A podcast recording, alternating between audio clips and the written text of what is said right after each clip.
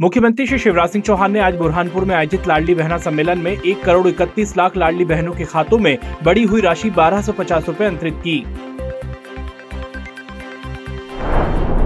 मुख्यमंत्री श्री शिवराज सिंह चौहान ने बुरहानपुर में आयोजित मुख्यमंत्री लाडली बहना सम्मेलन कार्यक्रम में तीन करोड़ की लागत से विभिन्न विकास कार्यों का लोकार्पण और शिलान्यास किया।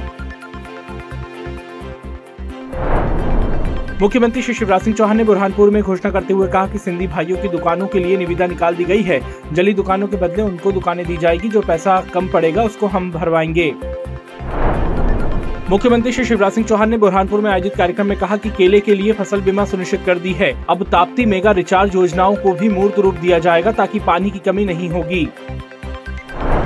मुख्यमंत्री श्री शिवराज सिंह चौहान ने भोपाल में आयोजित कौशल उन्नयन महाकुंभ के अवसर पर Sant Shiromani Ravidas global skill park Bhopal का लोकार्पण तथा चार नवीन global skill park Sagar, Jabalpur, Gwalior और रीवा का शिलान्यास कर युवाओं को बड़ी सौगात दी। मुख्यमंत्री श्री शिवराज सिंह चौहान ने भोपाल में आयोजित कौशल उन्नयन महाकुंभ में सिंगल क्लिक के माध्यम से मुख्यमंत्री सीखो कमाओ योजना के अंतर्गत हितग्राहियों के खाते में ऑनलाइन प्रथम स्टाइपेंड का वितरण कर शुभकामनाएँ दी।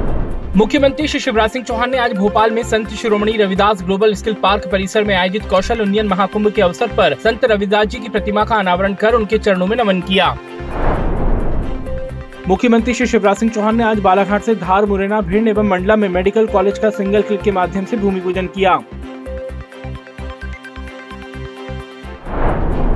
मुख्यमंत्री श्री शिवराज सिंह चौहान ने आज बालाघाट में आयोजित मध्य प्रदेश पुलिस कर्म से पूर्व पदोन्नति अलंकरण समारोह में 22 जवानों को आउट ऑफ़ टर्न प्रमोशन देकर सम्मानित किया और शुभकामनाएँ दी।